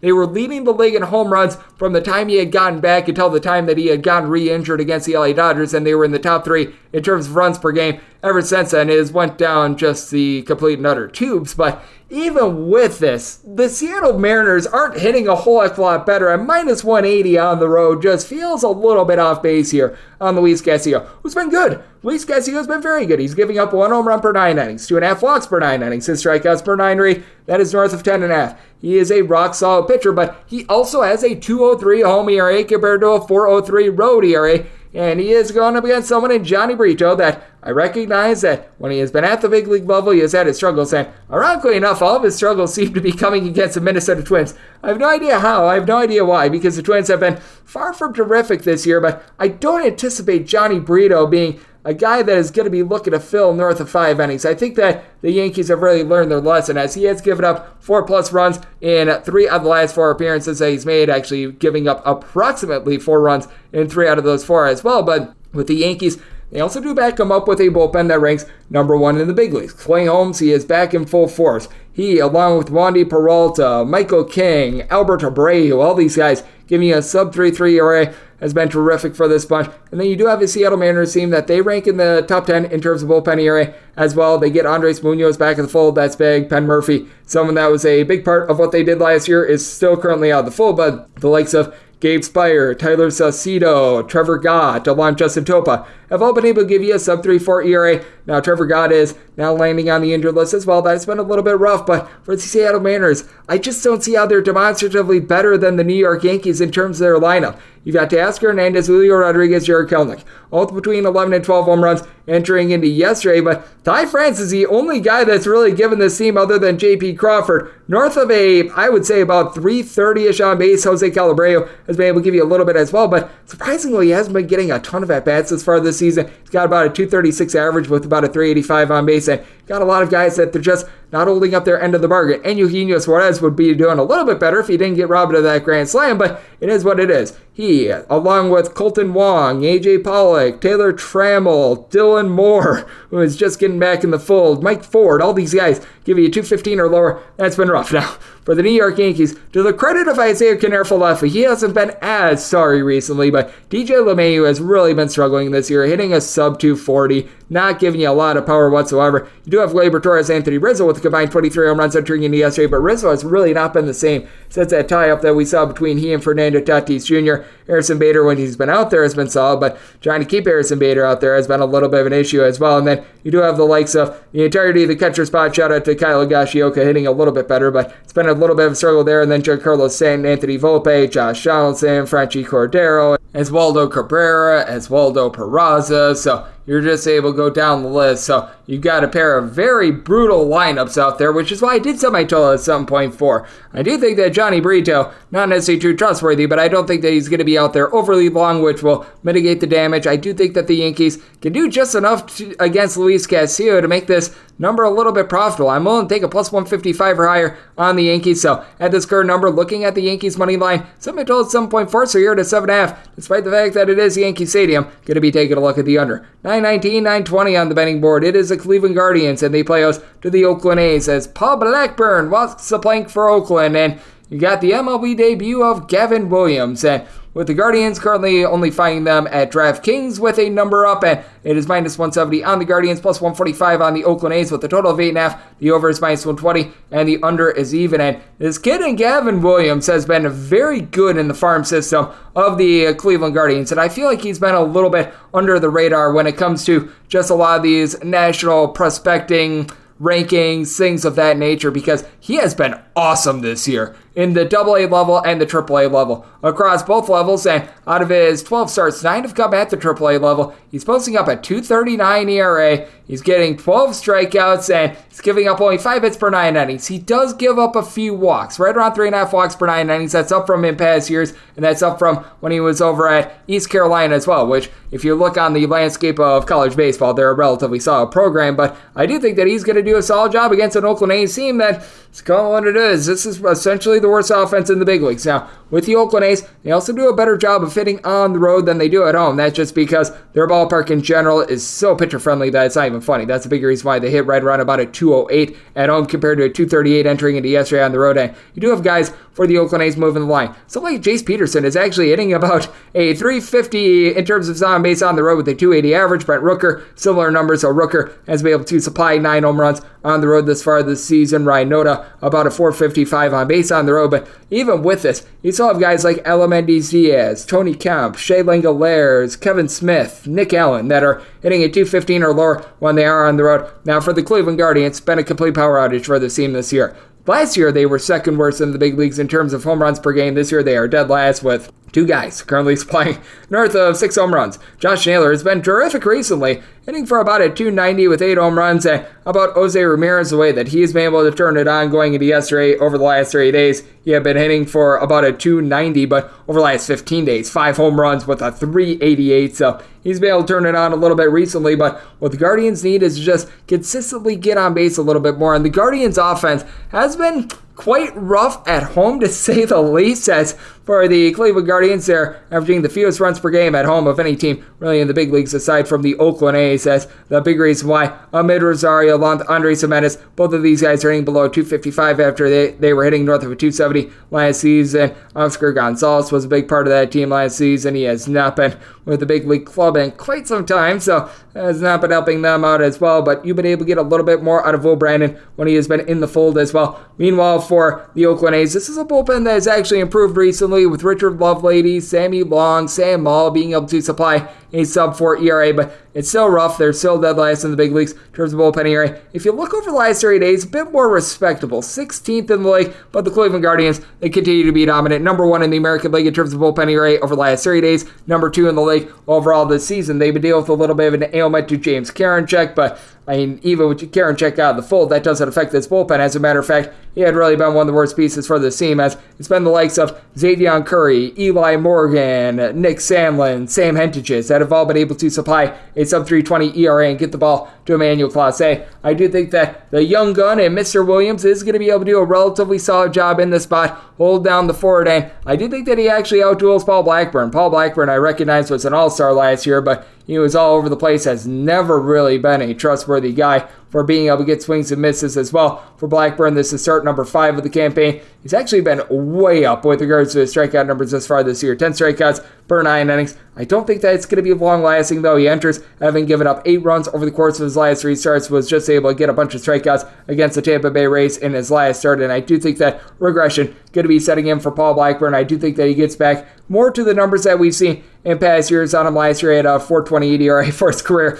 497 ERA and posting up fewer than six half strikeouts per nine innings. So I do think that Water finds its level with the Guardians. I was willing to make them up to a minus 125 on this run line currently. We're finding that at a plus 130 at DraftKings, more like a plus 120 at Circa. Sign me up for that plus price on the run line. Did set my total at 8.9 as I do think that the Guardians are going to be able to get something going against Blackburn. So also taking a look at the total over 921, 922 on the betting board. The Boston Red Sox hit the red face off against the Minnesota Twins as Sonny Gray goes for the Twins and Got Garrett Whitlock on the bump for Boston. Boston is an underdog of anywhere between plus 110 to a plus 115. Meanwhile, in between minus 120 to a minus 130 is your number on Minnesota. 8 to 8.5 is the total on the 8.5. Under is minus 120. The over is even on the 8. Over is minus 120. And that under is even money. And with Garrett Woodlock, I set them as a plus 149 underdog.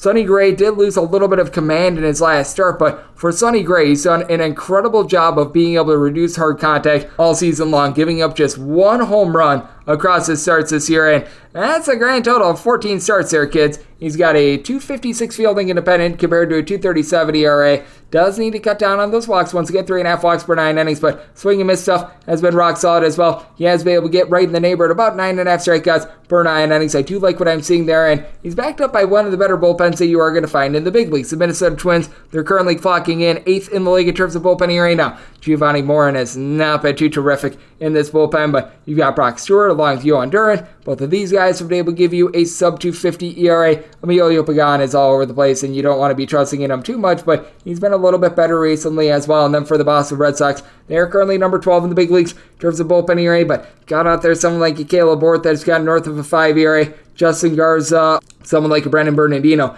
Gotta wonder how long they're to be able to maintain their sub 3.5 ERAs. Got my question marks there. I like Chris Martin, but Kenley Jansen could sometimes be a little bit less than trustworthy, and for Garrett Whitlock, he just, in my opinion, should be one of those long relievers in the bullpen. For Whitlock, coming off of a relatively solid start where he allowed just two runs in seven innings against the Colorado Rockies, but he does have some interesting home and road splits. And for Whitlock, you just take a look at the way that he doesn't get a lot of swings and misses. That is very concerning in this spot as well. For Whitlock, seven and a half strikeouts per nine innings, feeling independent of a 420 compared to a 438 ERA, so not too terrible there, but a 531 road ERA with all six of the home runs that he has surrendered across their eight nine innings this far this season coming on the road. And for the Boston Red Sox, they've got the most demonstrative home and road splits that you are going to find in the big leagues, and that's even bigger than that of the Colorado Rockies. As for the Boston Red Sox at home, 5.9 runs per game, that is number two in the big leagues. 4.2 runs per game on the road, that is a bottom 10 mark in the big leagues. In terms of on base percentage and batting average, this team is in the top two in both of those categories at home thus far this season. On the road, a precipitous fall off, a 307 on base compared to a 360 at home. That is a bottom 10 mark in the big leagues. Meanwhile, for the Minnesota Twins, their on base percentage climbs by about 20 points when they're at home. We'll get into that in a second, but you've got so many guys for the Red Sox like Justin Turner, like Kike Hernandez, Jarren Duran, that they just completely fall straight down the toilet bowl when they're on the road compared to when they're at home. And it's a little bit of a top heavy lineup in terms of power. Rafael Devers, 17 home runs this far this season. Justin Turner has 10. And then you've got really nobody else as north of 8. Meanwhile, for the Minnesota Twins, it has been an adventure for the team on offense. You've got Joey Gallo, Byron Buxton, Michael A. Taylor, all with between 10 and 11 home runs as far this season, but none of these guys are hitting above a 226. Gallo's the only guy with north of a 310 on base. As I mean, you've got all those guys along with Carlos Correa, Max Kepler, all at 220 or lower. You just expect more of them now. You are getting much more out of Royce Lewis along with Alex Kirilloff. Kirilloff, 385 on base. He's able to provide a little bit of pop. Lewis, not necessarily a power hitter at this point of his career, but is able to do a good job getting on base. He and Donovan Solano hit about a 280. I do think that they are going to be able to get to Whitlock in this spot. I do think that Sonny Gray going to be able to lock it down a little bit more with regards to his command. Still has an ERA that's hovering right around two when he is at home. So I am willing to trust in the Twins in this spot. Set them at a minus 149 on the money line. I did set my total at 8.3. Now, I've got available to me both an 8 and an 8.5 in this spot, I'd be looking at an 8.5 under rather than an 8 over just because of those home and road splits with Boston. A little bit wait and see mode to see what is a little bit more prevalent and what I'm able to get better juice on. But if I had an option, I'd rather have an 8.5 under rather than an 8 over to go along with this money line on the Twins. 923, 924 on the main board. The Texas Rangers hit the road face off against the Chicago White Sox. Michael Kopech goes for the Sox. Martin Perez is on the bump for Texas. Texas is back to being a favorite between minus 108 to minus 115, anywhere between even money to minus 105. Your number on the uh, Shy Sox, your total on this game is 9. Over is minus 120 to a minus 125. Under is between even and plus 105. With Perez, I did set him as a minus 122 favorite, so I'm willing to go with him. Now, with Martin Perez, He's got a 6 and 3 record, but this is another one of those cases where the record doesn't tell the full story as Perez is out giving up north of 3 blocks per 9 innings. And the biggest thing with Perez, he is so vastly different home to road. 171 ERA at home with one home run given up in 31 and two thirds innings. On the road, he's giving up 2.2 home runs per 9 innings, and he is applying a 650 ERA. That is less than terrific. But with Michael Kopech, you take a look at his advanced numbers, and they aren't necessarily so terrific either. A 392 ERA, and ever since really the beginning of the month of May, because he had an absolutely brutal month of April, he's really been able to pick it up in terms of the raw runs allowed and what have you. But if you look at the underlying numbers, 531 and is, is his fielding independent. He's giving up four and a half walks per nine innings. He's Gotta credit it too. He's getting punch outs. He's been able to get right around 10.3 strikeouts per nine innings. But I do have our concerns with Mr. Kopech, who has given up 10 home runs and 44 and two thirds innings at home thus far this season. And nice to go up against the Texas Rangers team that's currently number one in the big leagues in terms of just total runs scored. And for the Texas Rangers, just on any given night, nine out of their 10 hitters in that lineup are hitting above a 270. It's just absolutely rampant. You've got Corey Seager, who's currently hitting about a 360 with 10 home runs at 165 at bats. That is wild. And then you've got the likes of Jonah Heim, Marcus Semien, Nate Lowe, all being able to hit at least a 270 for this bunch. Travis Jankowski provides a 380 on base.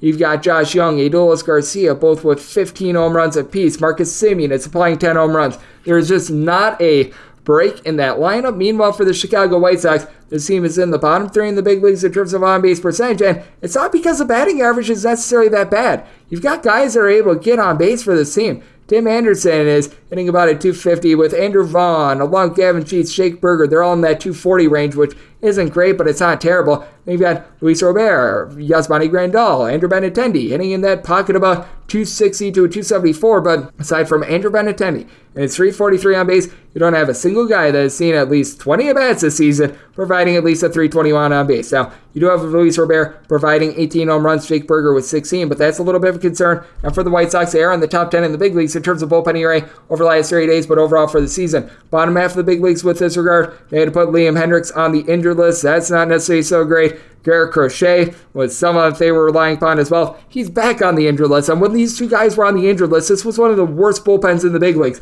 Now they've had to trot out there their schlub and Jimmy Lambert again. He and Reynaldo Lopez, north of a 5 ERA. You've got Joe Kelly, who I don't understand how he's still on a big league roster, but he's less than trustworthy. You've got Gregory Santos, Keynan Middleton, have been relatively slow, but now that's about it. Meanwhile, for the Texas Rangers, this has been a bottom 10 team in terms of bullpen ERA as well, but now you're getting Joe Barlow back in the fold as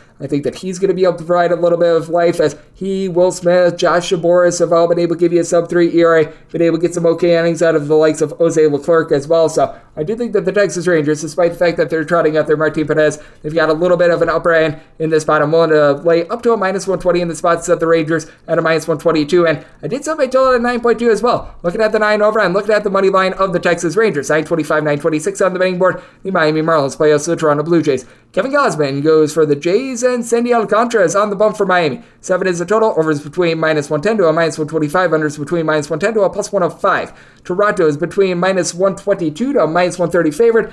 And between plus 110 to a plus 117 is your number on Miami. I did say Miami. That's a plus 147 underdog. Sandy Alcantara just has not been good this year. I wish I could put it any other way, but we have seen a big giant fall off. Has never necessarily been the Mona Lisa Vito of getting swings and misses. 7.3 strikeouts per nine innings. He's given up 2.7 walks per nine innings. A big reason why he won the Cy Young Award last season is because he was durable. He was getting better late in games. That has been the complete opposite this season. You got to wonder if he's paying for of the innings that he filled last season because when he gets through the third and fourth time through the lineup, the batting average first two times through is right around about a 218 to a 219 or so. When it's a third and fourth time through, this climbs to north of a 270 on the on base percentage climbs by just under 100 points. It is very concerning with that regard. And for Alcantara, I mean, even at home, he's providing about a 463 ERA. Now, you either get all or nothing when it comes to Kevin Gausman because with Kevin Gausman, it has been all over the place with him. He has already had three separate starts in which he has given up six plus earned runs. Past that, he has given up fewer than uh, two earned runs in all but one of his other starts. As you take a look at his last five starts, he's allowed zero or one runs in four of them, and then he gives up that six spot against the Minnesota Twins. But the team is 5 0. Over the course of his last five starts, Kevin Gausman has a fielding independent well below his three, which is his ERA. Strikeouts per nine rate with Gausman just below 12. He's only giving up about 2.3 to 2.4 walks per nine innings, 0.9 home runs per nine innings. I do have trust in him. And the Blue Jays do provide a little bit of better bullpen. They DFA'd Anthony Bass. That's good news on all fronts. And then Tim Mayza, Erik Swanson have been able to supply a sub 3 ERA. Adam Cimber has not been great since coming off the injured list, but Jordan Romano, he seems to be finding it once again. And for the Miami Marlins, this bullpen is very average. I think that that's the best way of being able to put it. 14th in the league, going into yesterday in a little bit of a pitcher friendly ballpark. AJ Puk along JT Chargois coming back has been good for the team. You've had the likes of Andrew Nardi, Steven Okert be able to supply some good innings as well. You do have a few guys like Dylan Floro that are not necessarily too trustworthy, but for the Miami Marlins, it's about getting production from the bottom of the fold when it comes to lineup because you've got Jorge Soler providing those 21 home runs. He has been ripping the cover off the ball, and Luis Arraez goes into Tuesday hitting a 400 you do have guys that, I mean, they're not bad at being able to get on base. Like Nick Fortes is hitting at 250. You've got Joey Wendle hitting at 245. Yuli Gurriel about a 260. Jesus Sanchez, he's been in and out of the fold. When he's been up, he's been relatively solid along with Bryan De La Cruz, but not a lot of power outside of Soler. Nobody else giving you north of eight home runs, which is why they have been towards the bottom of the National League in terms of runs per game. And for the Blue Jays, Right now, they're right around 14th in the league in terms of home runs per game. You just expected more out of the likes of Vlad Guerrero Jr., George Springer, Matt Chapman, all giving you between 9 and 10 home runs as far this season. And mean, Guerrero is still providing a 350 on base. Chapman, a 340 on base. Bo Bichette, 345 on base while being the main home run hitter with right around 14 home runs. Whit Merrifield is hitting a 300. These guys are getting on base. They're just not getting the big hits that you'd expect. I do think that they could be able to get to Sandy Alcantara in this one as Alcantara the name brand is good. The actual performance has not been great. Did set my total at 7.3. A 7 itself is just a little bit too low, even though it is a pitcher friendly ballpark, which is the way that Alcantara has performed. I do think that the Blue Jays are going to start to perform a little bit more on offense. So looking at the over, and with the Jays, going to be one to lay this money line, set them at a minus 147, 927, 928 on the betting board. The New York Mets at the road face off against the Houston Astros. Cristian Javier goes for the Stros, and Tylor Megill goes for the Mets. The Mets are an underdog of any between plus 130 and plus 140 anywhere between minus 145 to minus 155 is your number on Houston. In FZ total, the overs between minus 110 to a minus 120, the unders anywhere between even a minus 110. Did sell my total at 8.1. Looking at the under now with the Mets going into yesterday. Four plus runs in all but two of the games that Pete Alonso has missed has been just a very stark to say the least. Now you get him back in the fold, and I do not know how the game for Tuesday panned out as of the time of this podcast, but watch it be a big giant flopperoonie. But that said, with Pete Alonso, 22 home runs when he's been out there, he has been the best matcher in the National League thus far this season. That's very beneficial for the team, but I do think that there's going to be a little bit of regression with this lineup because even with Alonso back, he doesn't hit for the world's greatest average as he, Eduardo Escobar, Francisco Alvarez, Francisco Lindor, these are all guys hitting 235 or lower. Granted, the on base with a lot of these guys have been pretty rock solid, especially Pete Alonso, and then you do have Tommy Tommy Pham, Starling Marte, guys that really struggled towards part, beginning part of the season, hitting above a 255. But I do think that we are going to see that come back to earth, even though Brandon Nimmo has been good at the leadoff spot. And for Houston, boy oh boy, could they use Yordan Alvarez back in the fold. It has went completely down the tubes for them. Jose Abreu, to his credit, he's been able to give the team three home runs over the last 14 days. But you just take a look at this Astros lineup. They were able to put up that seven spot in a game against the Cincinnati Reds, but this is a bunch that they entered into yesterday with three runs or fewer in four out of their last five games. It has been an almighty struggle. They were able to get a few runs when they played against the Washington Nationals, but past that, been a little bit of tough sledding. You do have Mauricio Dubon being a bit about a 290 for this bunch, and Jose Altuve has been able to get back into the swing of things as well. He's got an on base percentage north of a 350. And I will say, Yainer Diaz, the young catcher for this team, has been able to do a solid job when he's been out there. Getting home run every about 18 at bats, hitting about a 275. So got a little bit of something there. But I did set Cristian Javier as a big favorite because I do think that he is going to be able to go out there and shut down this Metropolitans lineup, as I've really like the way that Cristian Javier has been able to roll all season long. One of his big kryptonites last season was walks. He was giving up a little bit north of three walks per nine innings. He has really been able to uh, minimize that. He's been giving up more around 2.1 to 2.2 walks per nine innings. Swinging miss stuff is down. He was getting a little bit north of 11 punch outs per nine innings last year. That's down to 8.5 this year, but I mean, he's still been able to keep the ball in the yard, giving up one home run per nine innings. And he goes up against someone in Megill who just has not performed on the road. At home, Tylor Megill's been good. 279 ERA, 4 1 record. On the road, 742 ERA with his home runs per nine rate over doubling on the road. So that's less than terrific, and he's not backed up by a good bullpen. David Robertson has been able to do a solid job for the team. You've been able to get about a 3 ERA on Brooks Raley as well. But when you get into the likes of Dominic Leone, Jeff Brigham, Adam Ottavino, these guys posting up north of 4 ERA, that's been rough. Meanwhile, you've got the likes of Bryan DeAbreu, Phil Maton, Hector Neris giving you a sub 3.3 ERA for this Houston Astros bullpen. It's been a little bit of an adventure for the likes of Ryan Stanek, Rafael Montero has not necessarily been too terrific, but I do think that the Astros have the far better bullpen and they've got the far better starter in this spot against a pair of offenses that I think are going to struggle moving forward. Some might tell it an 8.1, looking at the under. When it comes to Houston, you're getting the run line right around about a plus 130 to a plus 135. Needed at least a plus price in this one, so going to be taking a look at the run line of the Houston Astros, and I'm going to be taking a look at this little under. We wrap things up with 929, 930 on the betting board. This is a game that's off the board as the Angels, they do play out to the LA Dodgers. Shohei Ohtani is going to be going for the Angels, and good old to be determined is on the bump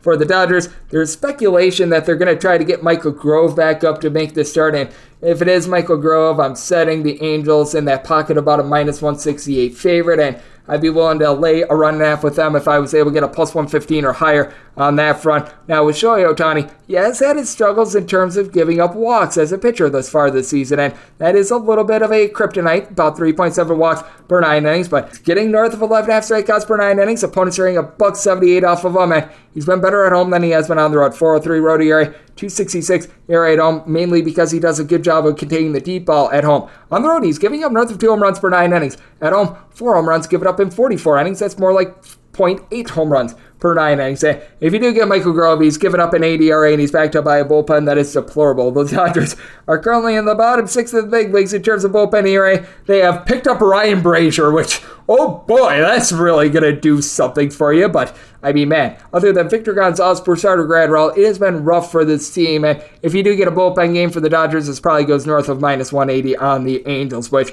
I can't believe I'd be setting a plus 180 price on the Dodgers, but feels like we might be going into that territory. Now, the one thing that the Dodgers have going for them, regardless of who pitches, is that this team is able to pound the tar of the ball. Now, they're actually below average when it comes to their batting average on the road, but they're generating about 1.7 home runs per game when they are on the road. This is an LA Dodgers team that has been able to give you a 5.4 runs per contest. That is number four in the big leagues, Freddie Freeman has been terrific, getting at 325, 13 home runs. They've got Max Muncy, JD Martinez, Mookie Betts, all between 16 and 18 home runs. Muncy is on the injured list, but you've got Mets along with Martinez, both hitting between about a 255 to a 265 with their home runs. You've got Will Smith getting jiggy with it, north of a on base, double figure amount of homers, so locked and loaded there. But you know, who's the hottest hitter on the face of planet Earth right now? Oh, yeah, the pitcher in this game, Shohei Ohtani, who's right now leading the league with 24 home runs, had a streak of eight home runs in nine games a little bit earlier in the week. Mike Trout has been doing a solid job as well. 365 on base, 15 home runs. Hunter Renfroe, Brandon Drury, they're giving you 12 home runs. And a lot of these home runs are not solo shots because someone like a Gio Urshela get on base, hitting for about a 300 now. He's back on the injured list. That's a little bit rough, but the catcher spot, Chad Wallach, Matt Thaiss, both of these guys have been solid for the injured Ryan O'Hoppe, Mickey Moniak. It's been able to 300, and for the Angels, they actually don't stink with their bullpen this year. They're in the top seven in terms of bullpen ERA, so been able to get good innings out of Chris Savinsky, Carlos Estevez, and Bachman. I'll give you a sub three ERA and Estevez. It's actually been halfway trustworthy when it comes to being a closer for the team. Aaron Loup, he's not necessarily been so great, but you know what? The Angels have been a bit better with their bullpen. So if is Ohtani against Michael Grove, I'd be setting the Angels at a minus 168, would need at least plus 169 to take a shot in the Dodgers. Eight after less, we'll be looking at the over 9 or higher to the under. If it's a Dodgers bullpen game, this probably goes north of minus 180. Probably would still stick with that total, but would depend upon sort of the nature of that bullpen game. So check back in the morning on my Twitter feed at gunit underscore 81 for that. And that's where you're able to fire in a question, comment, segment idea, what have you, for this podcast if you have it, or if you have a t- Twitter question at gunit underscore 81 on Twitter. We've got you guys all covered there. A big thanks to our good friend Ben Wilson over at VSiN. He joined me in segment number two. I'm coming at you guys every single day on the Baseball Betting Show, much like I did today, and we'll be back with you once again tomorrow. Thank you so much for tuning in. From BBC Radio 4, Britain's biggest paranormal podcast is going on a road trip. I thought in that moment, oh my God, we've summoned something from this board. This is Uncanny USA. He says, Somebody's in the house, and I screamed. Listen to Uncanny USA wherever you get your BBC podcasts, if you dare.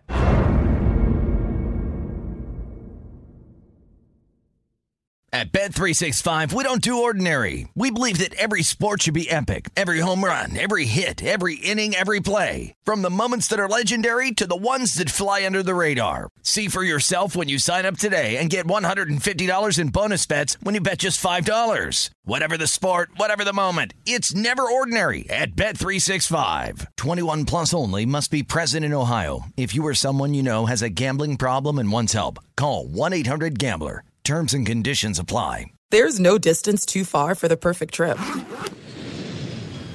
Hi, checking in for. Or the perfect table. Hey, where are you? Coming! And when you get access to Resy Priority Notify with your Amex Platinum card. Hey, this looks amazing! I'm so glad you made it. And travel benefits at fine hotels and resorts booked through Amex Travel. It's worth the trip. That's the powerful backing of American Express. Terms apply. Learn more at americanexpress.com slash with Amex.